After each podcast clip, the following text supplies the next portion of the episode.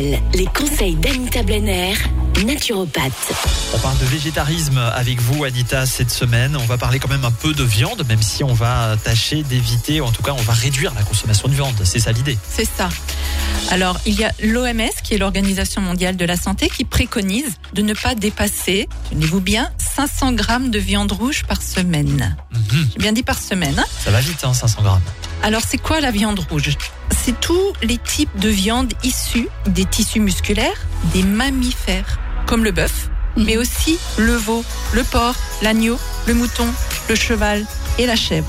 Le lapin également. Alors là, on va pas parler comme Top Chef, on va parler en OMS.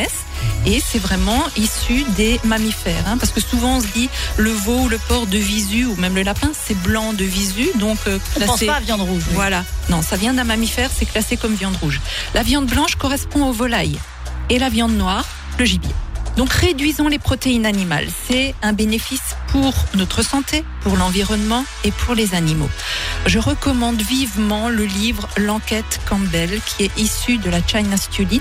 Alors c'est Colin Campbell qui est l'un des spécialistes mondiaux de la nutrition et il a mis, à travers de ce livre, en lumière le lien qui existe entre notre santé et ce que nous mangeons.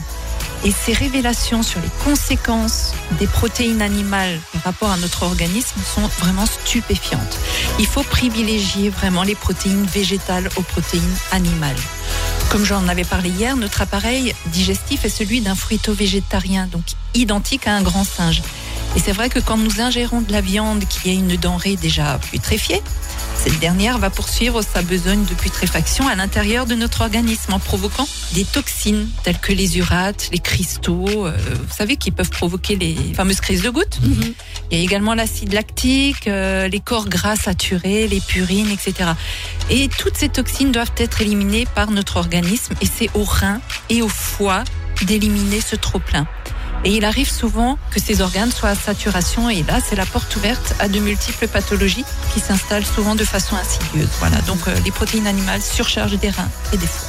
Du Donc on va privilégier, on l'a bien compris, les protéines végétales, mais lesquelles? Ça, c'est la question qu'on va vous poser demain, Anita. DKL. Retrouvez l'ensemble des conseils de DKL sur notre site internet et l'ensemble des plateformes de podcast.